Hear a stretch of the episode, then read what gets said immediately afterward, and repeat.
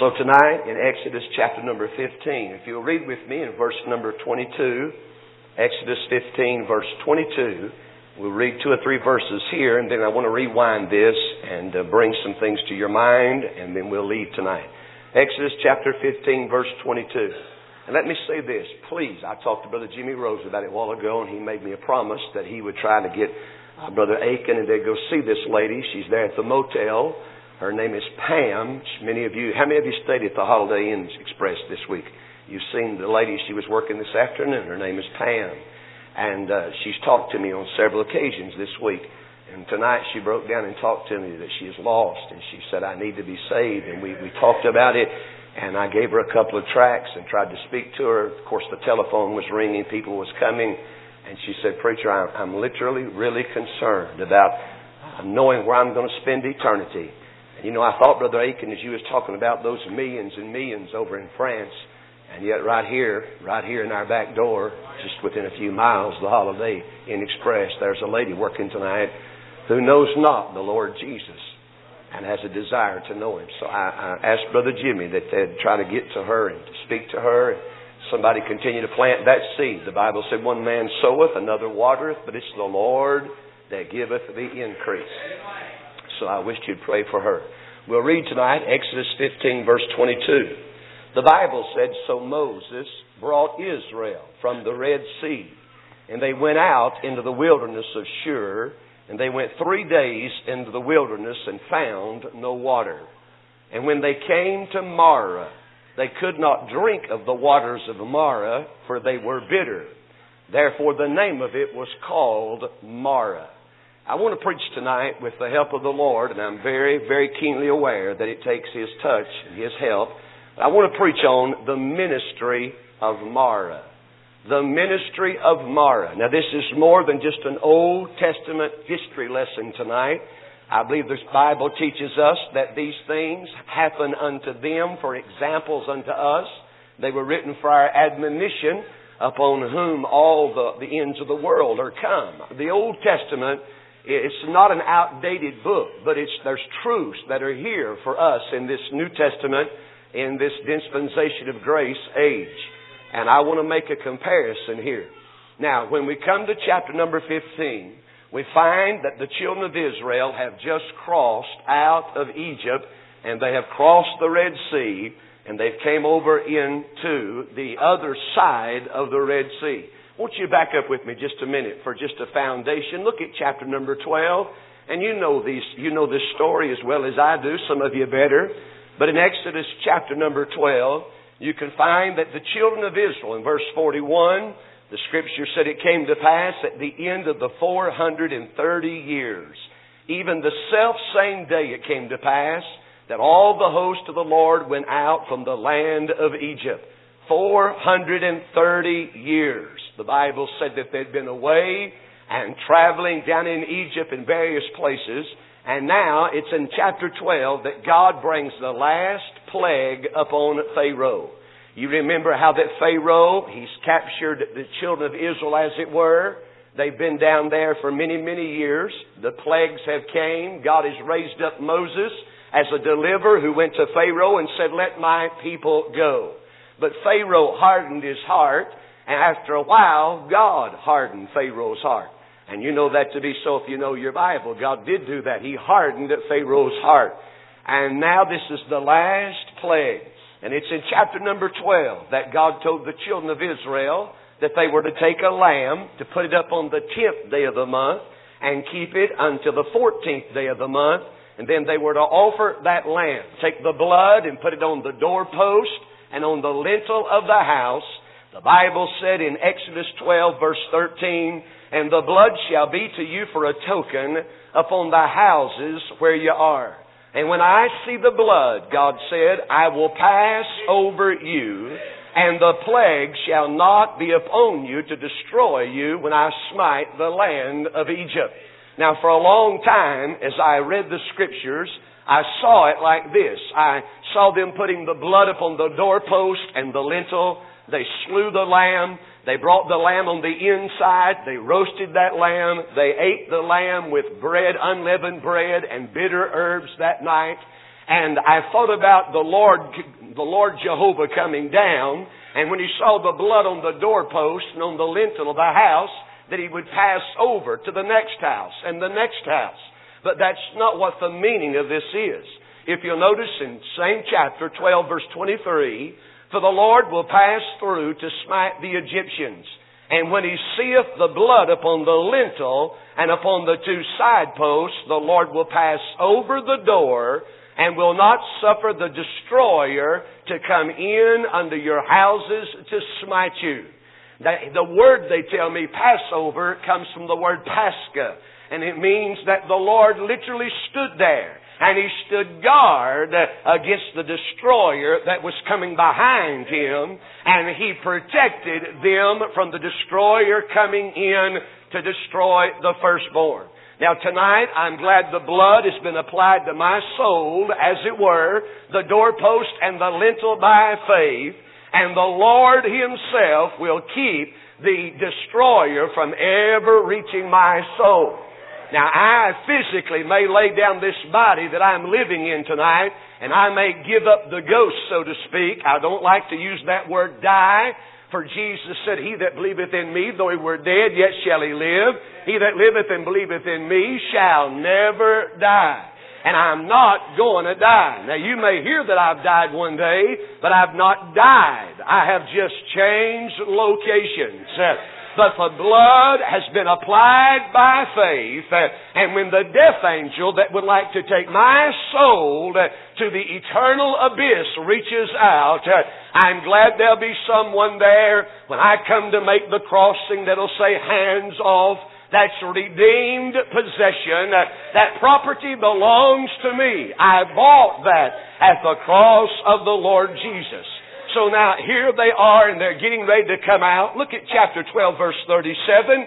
The Bible said the children of Israel journeyed from Ramses to Succoth about 600,000 on foot that were men besides children. Now get that in your mind, if you will.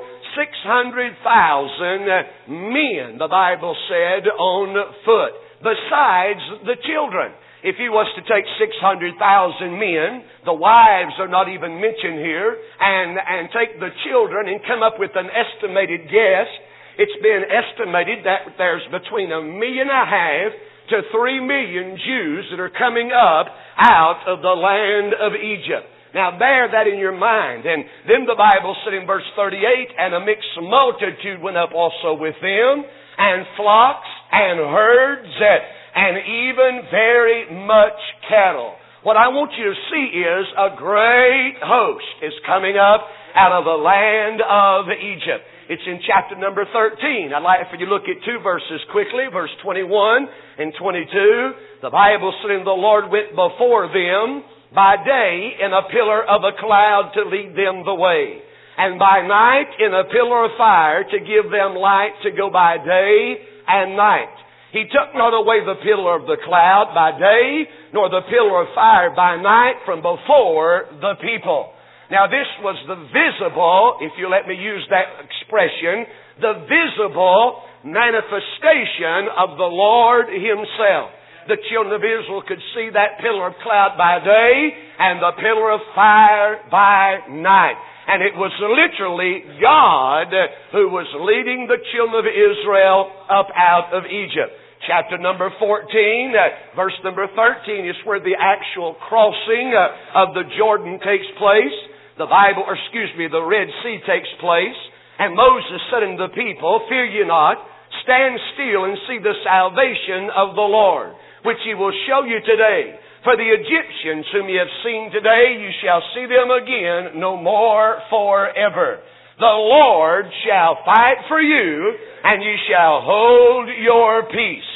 You know what goes on in this passage? Moses took the rod and lifted it up, and God caused a strong east wind to blow across the Red Sea and divided that thing.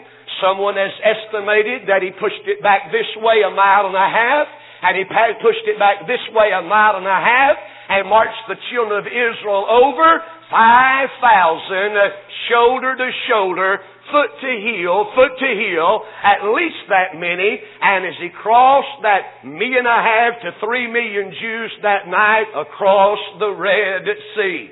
And I believe they did go across on dry ground.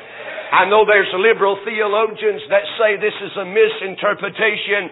It should be the Reed Sea and that the water was only ankle deep. Uh, well, a greater miracle than what I thought. God drowned that host of Pharaoh in ankle deep water. Uh, no, friend, it was the Red Sea. Uh, he pushed it back and the children of Israel went across on dry ground. And when God got the children of Israel across on dry ground, the pillar of fire is showing them the way that night across the Red Sea. And the pillar of cloud that was behind the children of Israel, uh, and it was darkness to the Egyptians. Uh, they couldn't find the children of Israel. And as they went across, uh, then God began to bring that pillar of cloud and pillar of fire a little further across the Red Sea. Pharaoh's heart's been hardened in verse number 4 of chapter 14. He determines he's had a change of mind. He's going to apprehend the Israelites and bring them back. But little does he know that this is his Waterloo friend, and he dies in the water. He and all of his armies, over 600 chosen chariots and men and captains, they all died in the Red Sea. Now that brings us up to chapter number 15. I'm trying to bring us somewhere in the scripture tonight. Chapter 15, what we have here from verse 1 to verse 21, uh, we have is what I call the singing uh, of the children of Israel. You have the Exodus from Egypt that speaks of their deliverance. And then we find them coming out now, and I guess they did have a good right to sing. They're on the banks of deliverance after 430 years of being in bondage. And here they are now. And now this is not the song of Moses. The song of Moses uh, is in Exodus chapter number 32. But here you find Moses literally begins to lead the children of Israel in this song. Look at chapter 15 verse 1. Then sang Moses and the children of Israel this song unto the Lord, and spake, saying, I will sing unto the Lord, for he hath triumphed gloriously. The horse and his rider hath he throwed into the sea. Can't you see them by the thousands and hundreds of thousands uh, saying amen. Uh, and they join in with Moses in this song. Uh, verse 2, the Lord is my strength, uh, my song. He has become my salvation. He is my God and I will prepare him a habitation. My Father's God and I will exalt him. All the way from verse 1 to verse 21, they begin to exalt the Lord and magnify what he has just done for them in bringing them out of the land of bondage. Look at verse 6. Uh, the Bible said, Thy right hand, O Lord, is become glorious in power. Thy right hand, O Lord, hath dashed in pieces the enemy. Down around verse number 11, they begin to sing, Who is like unto thee, O Lord? You talk about a camp meeting. Uh, you talk about a Jubilee friend on the banks of deliverance of the Red Sea and looking back and see the Egyptians uh, drowned and floating in the water and on the bank dead. Uh, they said, Who is like unto thee, O Lord, among the gods? Uh, who is like unto thee, glorious in holiness? Fearful in praises uh, and doing wonders uh, over and over is what I'm trying to get you to see. Look at verse 18. Uh, the Lord shall reign forever and ever. I mean, from verse 1 to verse 21, you find the children of Israel making music. And rightfully so. I believe when we got saved, and I still believe we have a song to sing tonight. He put a new song in our hearts. We've been redeemed. Redeemed, how I love to proclaim it. Redeemed by the blood of the Lamb. Thank God for being saved. Thank God for being brought out of bondage and out from under Pharaoh, a type of the devil, and being set free, friend, been delivered. But now wait. I want you to stay with me now. I want you to see what happens here. Why in verse number 20 and 21 they got so happy Sister Miriam. She's the sister of Moses and Aaron. She got the women together and took a timbrel in her hand, and all the women went after her with timbrels and with dances. Why they got to smacking those timbrels together, uh, and they got to dancing uh, about being free. I don't believe this was a vulgar dance. Uh, it wasn't the hoochie coochie or, or the dip or the butterfly twist or whatever they're doing, moonwalking or whatever they're doing in this age. But I am telling you, they begin to dance before the Lord. And Miriam answered them, Sing ye to the Lord, for he hath triumphed gloriously. Uh, the horse and his rider hath he throwed into the sea. Hallelujah. It's Jubilee time. It's camp meeting time. But now listen to me, church. We're going to leave here tonight. We're going to leave here, and I pray that your heart's been uplifted. I pray that you've been strengthened. I pray that you've been encouraged to keep on keeping on. But watch what God Almighty does right here in this chapter. Now I want you stay with me. The Bible says in verse 22, So Moses brought uh, the children of Israel, he brought Israel from the Red Sea. And they went out in the wilderness of Shur. And they went three days in the wilderness and found no water. Now remember, I'm preaching on the ministry of Marah. Now they didn't know what this place was named. They gave it the name Marah, which means bitter. The word Marah means discontented, uh, being chaffed, being provoked. And it was God who led His chosen people, if you will, three days after their salvation They've been brought out, they sung, they shouted, and all of a sudden Moses sees the cloud heading out in the wilderness. And he said, Aaron, tell the people. Uh, and I can see Aaron tell the people, and they begin to spread the word. Uh, we've got to leave. Uh, the cloud, God's presence. God is moving. He is moving. And if we're going to find our way through this wilderness, we've got to follow God. And you know who, you know who it was that brought him to Marah? It was God. And you need to hear me tonight.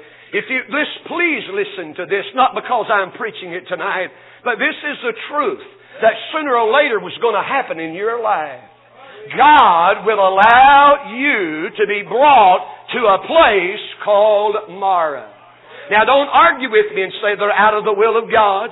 Don't tell me that. They're not out of the will of God. They're following that cloud, friend. They're as much in the will of God as you ever have been. I know they're complaining some after this, but right now they're following the cloud. They're following Moses, and they go three days, and they go three nights with a million and a half to three million. And there's elderly saints. Uh, there's women that are carrying babies. Uh, I see the livestock. I see the animals. Uh, I see the, by the thousands and the hundreds of thousands. Uh, and they go three days and three nights.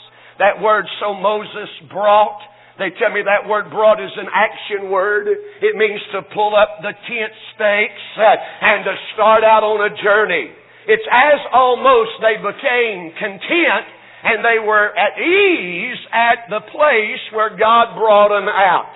Now that's where a lot of Baptists are tonight, and you know it. They're content with just being saved. Uh, There's, they've been, some of you have been saved 25 and 30 and 35 and 40 years, uh, and you're still right there where God brought you out. God bless you. You're still in your little playpen, uh, crying Matthew, Mark, Luke, and John like you got a pacifier in your mouth. That's the way Brother Ed Blue used to illustrate it. Uh, Matthew, Mark, Luke, and John. Uh, and you've been saved 25 and 30 years. Uh, you ought to have gone little ways with God in that length of time, friend. But it's as though they're satisfied. It's as though they're content. And Moses brought them. It means to pull up the stakes and let's start out on this journey. And even Moses didn't know where God was going to take him. So they're headed out through there. I see this in my mind. And they've never been this way before. They have never been, let's give them the benefit of the doubt, they've never been this way before. And all of a sudden, somebody has to be leading this procession. Maybe it's Moses, maybe they've got some uh, I mean, some people out front out there, but somebody is leading them one day.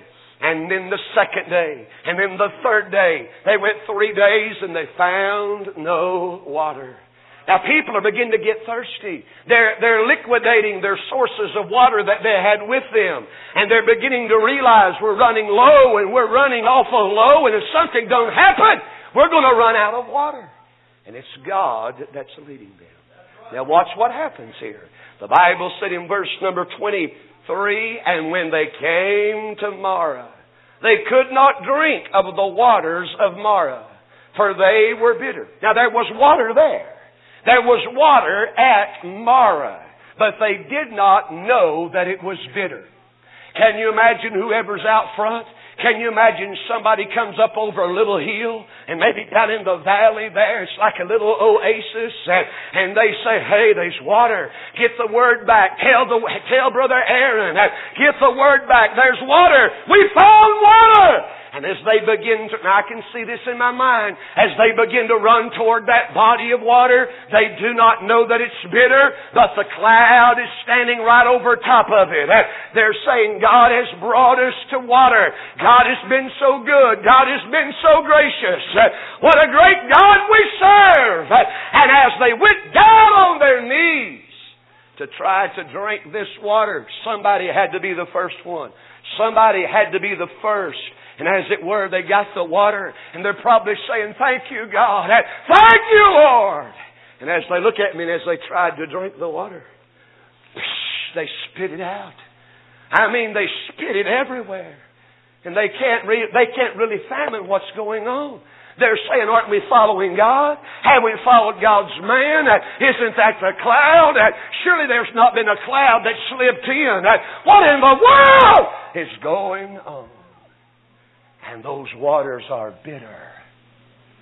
Bitter. And look at me. God led them to that place. Now God is going, you better, you better get Dr. F.B. Meyer, whom I love to read behind. Dr. F.B. Meyer said you better find out early on, Christian.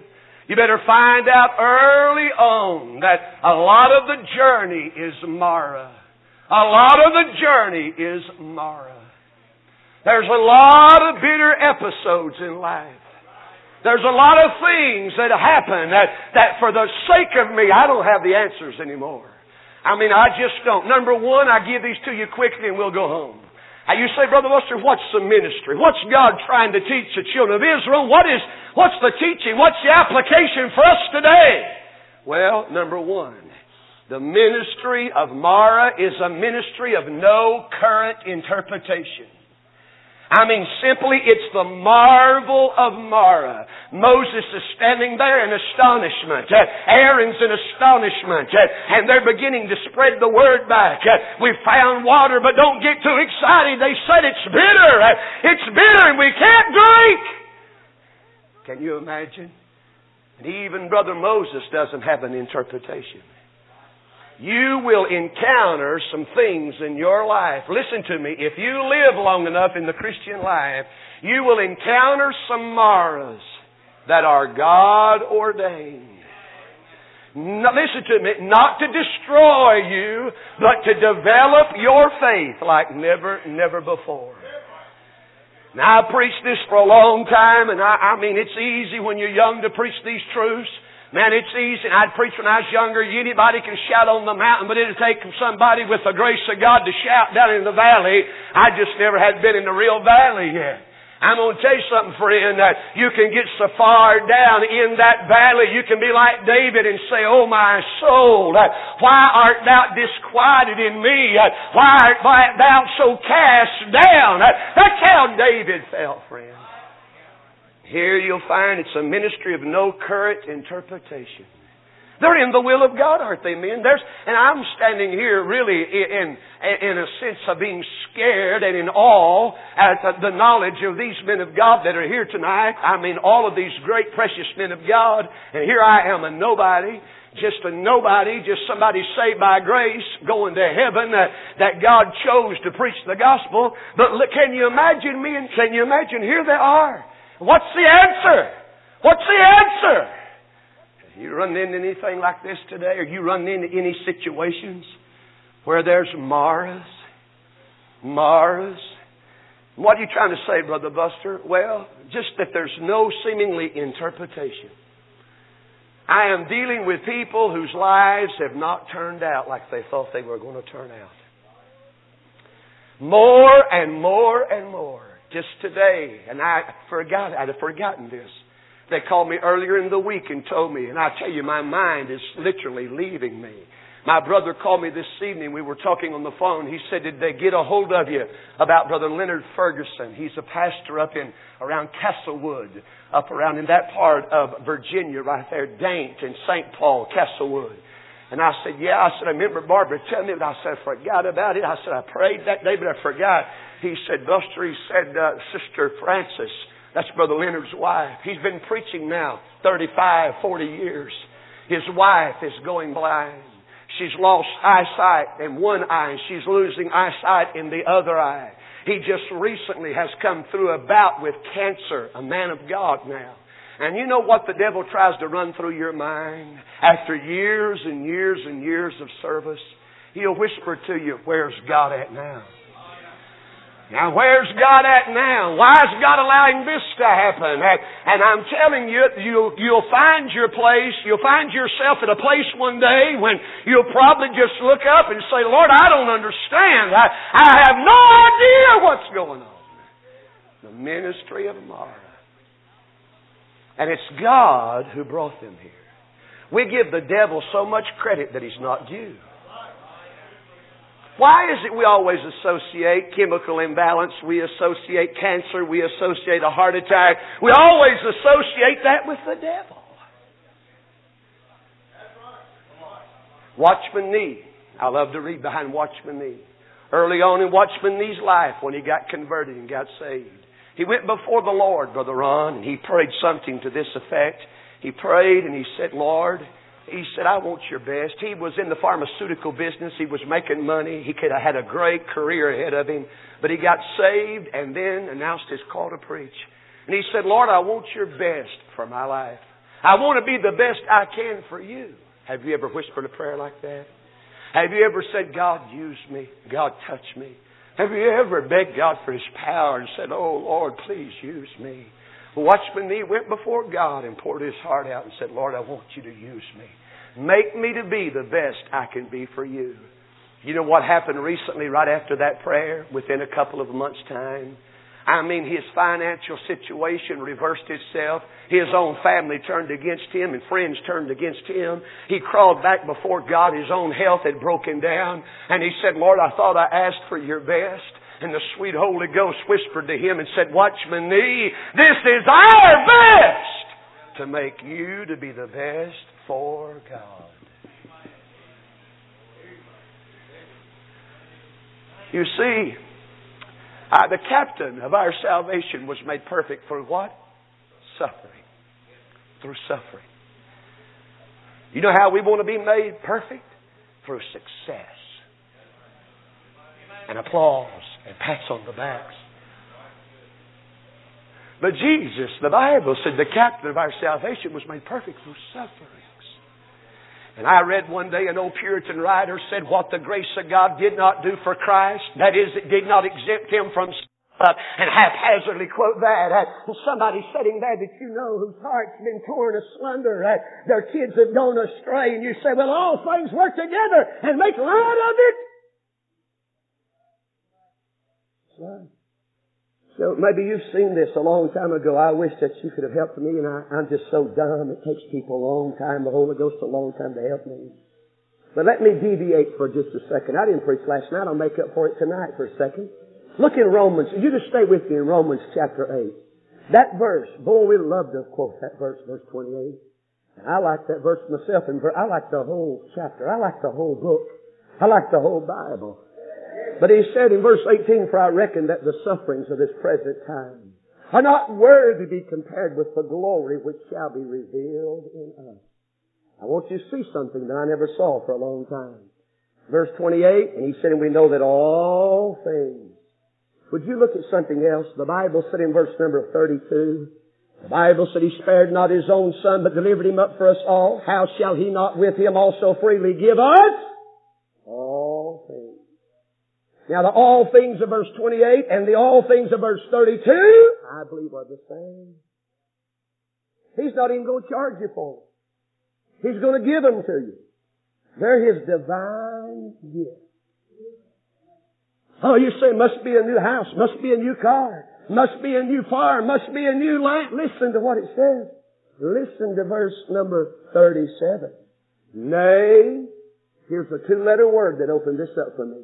Nay, in all these things. I believe that these are the same all things of verse 28, the same all things of verse 32, are the same all things of verse 37. Nay, in. Not out of it. Nay, in all these things. Well, what are some of them? I believe they're enumerated in verse 35. Who shall separate us from the love of Christ? Shall tribulation? There's one of those things. Distress? Persecution? Famine? Nakedness? Peril? Sword? There's some of those all things He's freely going to give you and not charge you anything for. And then he said in verse 37, Nay, Paul said, the Holy Ghost speaking through Paul, Nay, here, not out of it. Not when you get beyond it. Not when it's behind you. But nay, in all these things we are more than conquerors through Him that loved us. I thought I didn't see that for a long time, and, and I thought when we got out of it, when we was on the mountain, when, when we was above all these things, that then we were more than conquerors. No, ladies and gentlemen, it's while you're walking in those valleys and you're in those trials, that, and by faith you keep putting one foot in front of the other day by day, and hour by hour. It's then that you're more than a conqueror. You might be surprised who is more than a conqueror here tonight. It might be that dear sister who's in such physical pain and infirmity. That's right. It could be that individual that you think, my Lord, they must have done something awful wrong for what's going on in their life. No. You remember that. Nay. Do you want to be more than a conqueror? That's a loaded question. Do you want to be more than a conqueror in Christ Jesus? If you've got the guts to say yes, Lord, then you have just asked the Lord to back up to your house, as it were, into your heart and dump a truckload of nay in all these things. It's not the man with the biggest diamond ring. It's not the man with the most church members. Now, listen, it's not the man that's driving the nicest car. It's not the lady that's got the nicest dress that's help. I mean, there's nothing wrong with those things. Uh, if God allows it. But I'm telling you, nay, in all these things, they're more than well, when these things come, sometimes they're just unexplainable. They're overwhelming. You've been trying to live for God, to serve the Lord. You've given your life. You've surrendered your children to Him, and then all of a sudden, something like Marah, a bitter episode, I know some of you personally here tonight. You know some of you, some of you know me personally. Now I know some of you have been to some bitter waters. Some bitter waters. Bitter. Some ministry of no current interpretation. Some marvel of Marah. And then number two, as you look at this, I see this. It's the ministry of inter-revealing. This is, this is the mirror ministry of Marah. Now, the Bible said in Proverbs chapter 27 verse 19, as in water, face answereth to face. So the heart of a man to man. As in water, face answereth to face. Have you ever got around still water? You ever got around a pool of water, a pond, or, or got around the lake and it was still and kind of ebby? And the sun's in the right place and you're looking down at the water and you know what you see? You see a reflection of your own self. I mean, just as clear as day. You know what I see here? I see in verse 1 through 21, they're making music. But in verse number 24, they turn from making music in three days after the greatest camp meeting they'd ever known anything about in Jubilee. They went to murmuring within three days' time. Here it's the ministry of inter-revealing. You see, we don't really, listen to me, we don't really know who we are. We don't really know who we are till we come up against Marah in our life. Then we find out that we're really not who we thought we were to begin with. That's exactly right. Okay. The ministry of inter-revealing. Recently, as recently, as just a few days ago, I've had calls, calls from preachers whose children have just recently messed up in, in their lives, marriages and homes. I've had men of God call and weep, weep broken down, weep, cry. And I'm going to tell you something. I, I'm not so quick to pop back now as I was 25 years ago. No, I'm very cautious about what I say. I try to try to listen and be a sounding board and just try to help them and try to encourage them. Because I don't know what's going to happen to my children yet. Nor my grandchildren. Pre-adventure, the Lord allows us to have some in, in days to come if the Lord don't come. You see, there, that, see those men spitting that water out? You see somebody else come down and say, well, maybe something's wrong. Let me try this side of the Mar. Let me get over here. Let me get over here. Everywhere they went around Mar, it was bitter. They spit it out. I'm going to tell you, it's hard to drink the waters of Mar. You cannot drink them within yourself. On. Here's the inner revealing. They begin to see who they really are. Do you really like what you see about yourself? When we, even as we try to serve God, one old writer said this, even as we serve God as preachers and evangelists and pastors and people serving, even as we try to serve God, that old writer said we avoid direct contact with His eyes. I'm going to tell you something. When you hit Marah, you hit a bitter place. Maybe you lose a child. Maybe finances turn upside down. I don't know. Maybe, maybe you have to bury a wife. You have to bury a son or daughter. You have to bury a husband. I mean, something that you was not expecting, and for the life of you, you can't figure it out. That's when you're going to find out who you really are. That's it. God's Marahs reveal what we really are. And there's sin for us to depend on God. Now watch this. I want you to see something. Nobody, nobody out of a million and a half to three million, and we know at least 600,000, at least, nobody said, wait a minute. Wait a minute. Let's don't let, let's don't fall out with God. Let's don't murmur against Moses. Let's have a prayer meeting. Uh, don't you remember our song three days ago? Uh, don't you remember how we said that it's the Lord that triumphs uh, and the Lord can do this and the Lord can do that? Hey, well, oftentimes when you run into Marah, you forget about those things. We're prone to be just like the children of Israel. We're quick to forget. You know it's so. Some of you have been there at the hospital sitting there wondering what's going to happen. Some of you have been there and wondering what's going to happen in this situation, that situation. To find out who we really are. Then the ministry of Marah is the ministry and should be the ministry. And I believe this is the whole lesson. It should be the teaching of intercession. This is the molding of the mind. You say, preacher, is God sadistic? Is God just being mean to the children of Israel? Is God just being angry? No. No, He wants them to learn. He, he wants them to learn a valuable lesson that they can depend upon Him. Uh, he wants to bring them through this Marah, through this crisis, uh, so that they can know that He can handle any Marah that they'll face on this wilderness journey. But the sad thing is, and much, much like myself and many of you, they failed their first test. They failed their first test. And they murmured. So the Bible said, it did it not. They murmured against Moses. The people murmured against Moses, saying, What shall we drink?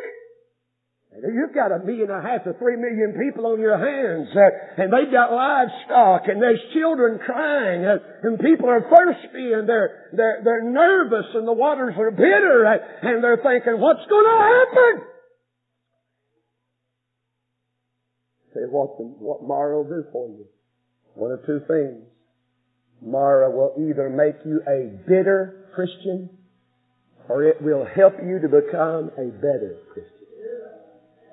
It's all in how that you allow God to handle it and your attitude toward it. That's right. You hear that siren?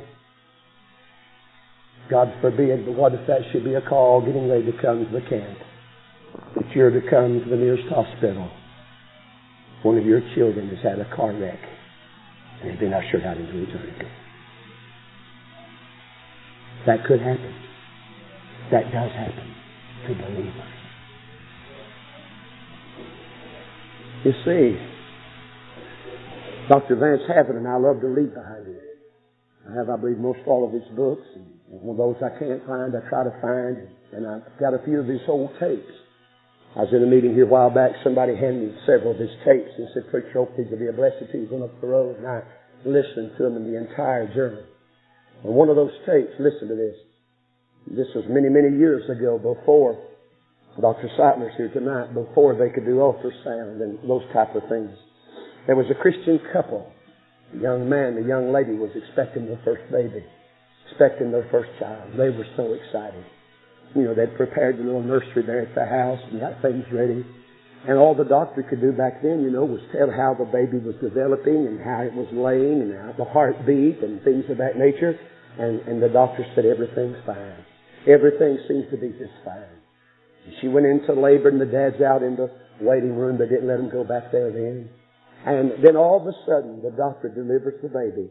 When he delivered that baby boy, he cut the cord, immediately wrapped the baby up, and departed from the operating room and went to another room, stepped out to go get the dad.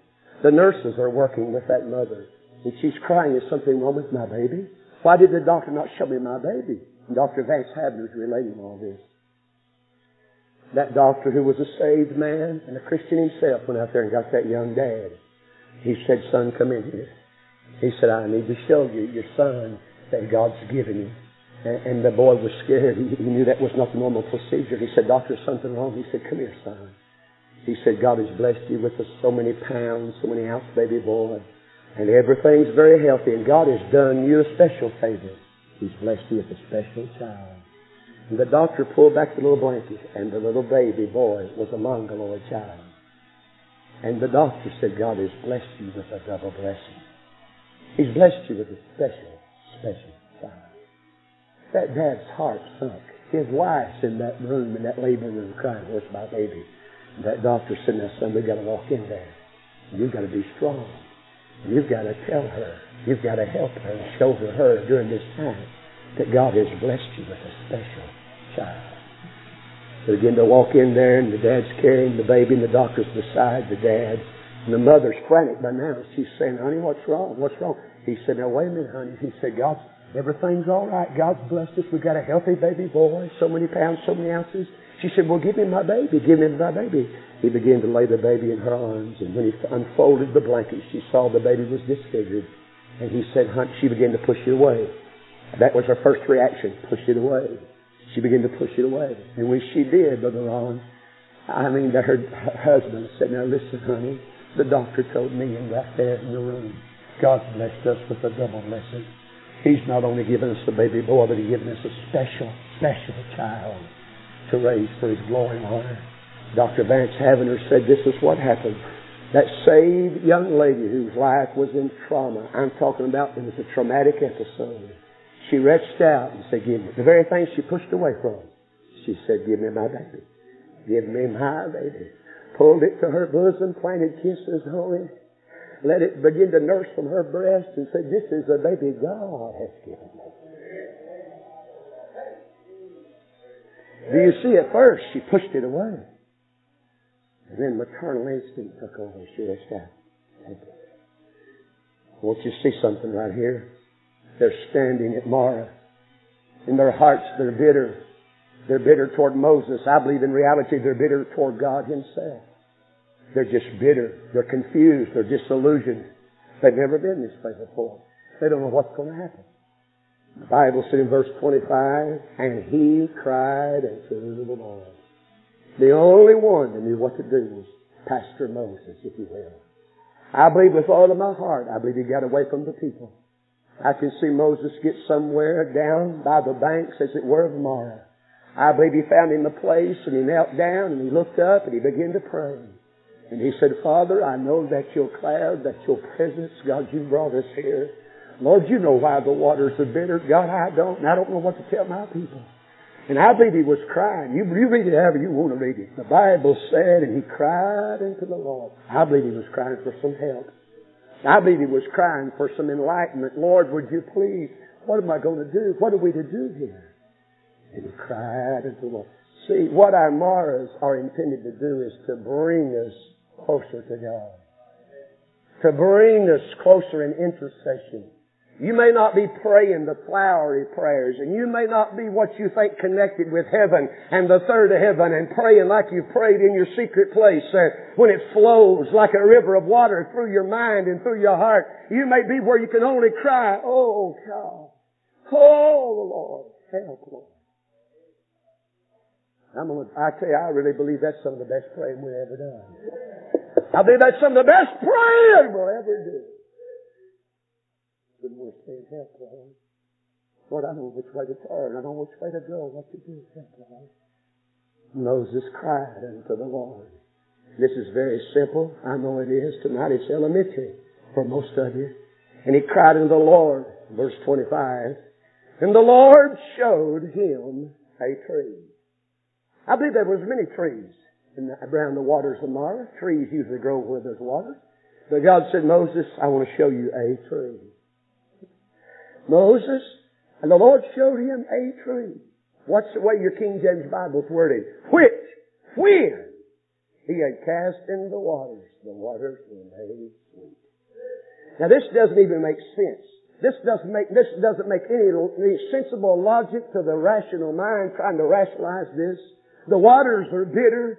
God shows Moses a tree. And Moses said, do what, God? You want me to, I don't know if it's laying on the ground or standing up. I don't know if he cut it down or picked it up. But irregardless, he got the tree. There's leaves on it, bark on it. If he cut it down, there's sap running out of it.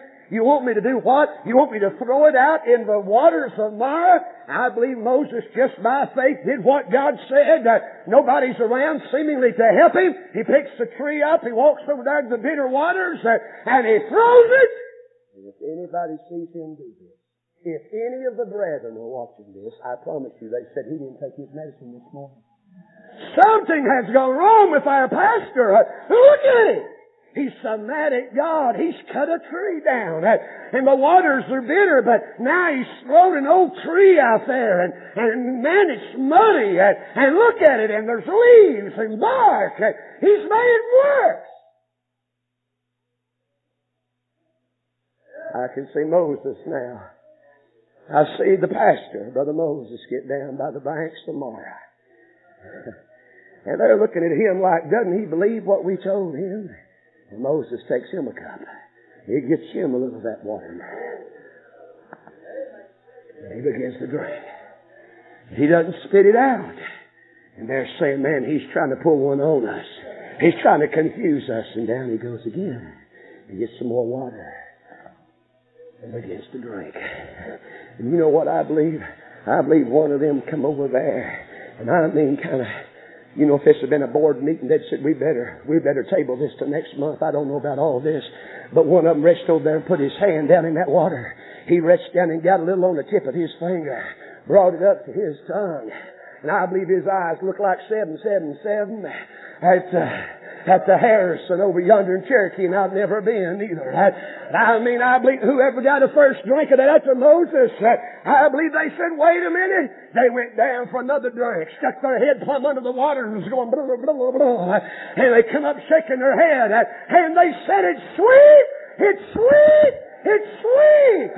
Hey, what I'm trying to get you to see right here, uh, that tree cannot represent anything else but the cross. Uh, the cross of the Lord Jesus. Uh, and if we'll run back to that bloody hillside called Calvary uh, and look up to that tree, uh, that tree can sweeten our bitter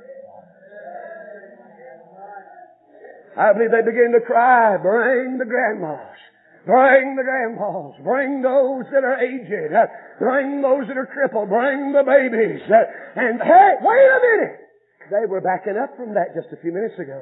And now they're getting right out in the middle of it. They're getting right up. See, the very thing they tried to get away from, they're embracing it now. The cross has made the difference. The cross has made the difference. Son, I, you talk about another Jubilee. I bet they went to singing again. I'll find out when we get there. I'm from over East Tennessee, J. Basil, Knoll Country. I believe they went to singing again. Lord, they probably went to shouting and blessing God, and the waters were sweet. Sweet. Probably never had been any waters like this since the Garden of Eden. May never be any more water like this.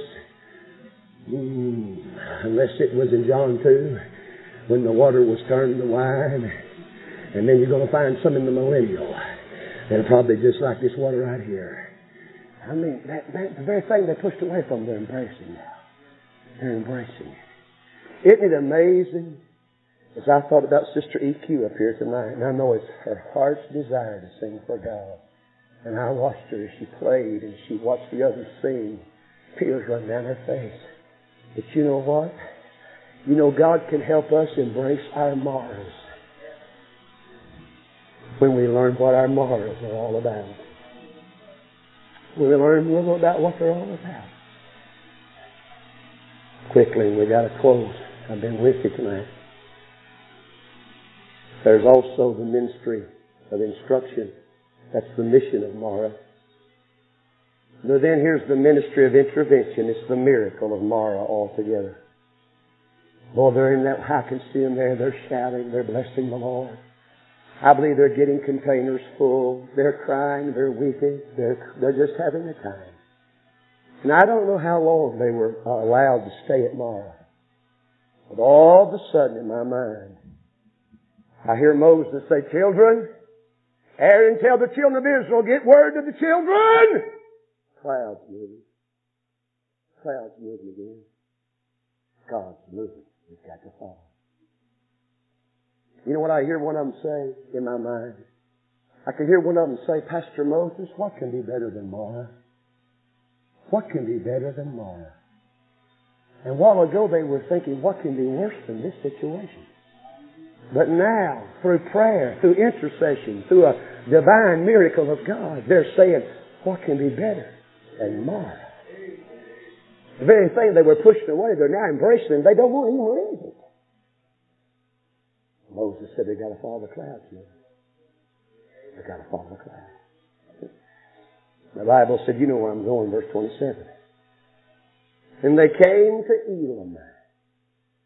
You say, what's so significant about that? Well, they tell me the word Elim comes from a root word that means the mighty one, or a place of strength. And they tell me it was actually right over the hillside across that mountain. But God chose not to lead them across that mountain with a million and a half to three million of them and all their livestock. He brought them around the edge of that mountain and brought them in. In other words, just around the corner was Elim. What if they'd have thrown in the towel at Marah? What if they'd have quit and thrown it on God and said, God, you've not been fair and I deserve better than this and I'm full, God, I am. The Bible said, and they came to Elim where there were twelve wells of water.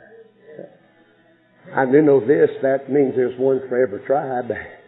Nobody's gonna have to stand in line or take a ticket.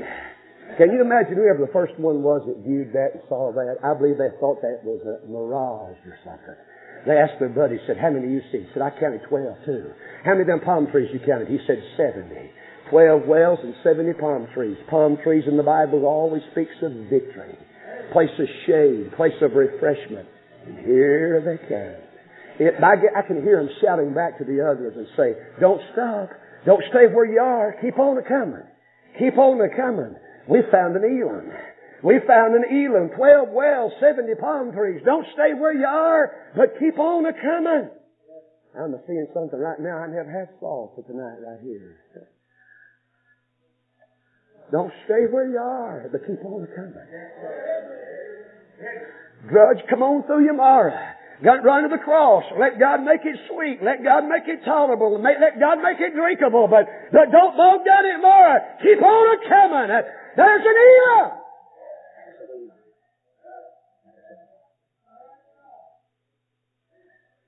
Place of rest. Place of refreshment. One of these days, as an individual and as a church collectively, we're going to go through our last mile. We're going to bump through and weep our way through and drink the bitter waters that God can only make sweet. And we're going to come through our last Marah. And honey, we're going to view the Elim of all I don't know what I can do with them 70 palm trees, but I can place them 12 wells four gates, four east, west, north, and south. you figure out the 70 palm trees and bring me some help after a while, all right? I'm telling you, we're headed to a city one day. We're headed to a land. I'm telling you, maybe just around the corner. Don't stop at tomorrow. Keep on coming on, friend. Elim! Elim may be inside. Just around the corner. And I believe he's coming. Oh, please, please tonight, get some help from God. We're in this camp meeting. I heard good news about the first week, and I've been here to enjoy this second week, the good singing. I've been here to enjoy you singing, you testifying. But look here, camp meeting will be over. We're getting ready to leave. And only God knows there may be a Marah that He's allowed right out in front of us. It may be down the road somewhere. But you remember God can turn that Marah into sweetness. And then there's an Elim just around the corner. I'm through tonight. Come get ready to close as you feel like we ought to close. I was in a little old meeting here a while back. You could have put it in a church in half, a third of this choir off. I was in a little old meeting. I don't call them little meetings. I don't mean it that way. Any meeting God's in is a big meeting. we was in a little structure compared to this, but any meeting God gets in is a big meeting. I got downstairs changing clothes and I heard an old, old saint of God. I mean, she done tiptoed over and looked a little past Marah. And she said, church, she said, I see Elim just around the corner. She said, I've come through the worst Marah I've ever been through. And son, then she cut loose in that old fashioned way. Whoa! She said, said Elim's right down the road. And here she went down the altar, down the few, few pews we had there. She was shouting the victory. She said, a coming. Elim's a coming. Trying to encourage us tonight. I don't know what marring you may be at. I don't know what bitter episode in your life you may be at. But there's coming an Elim down the road.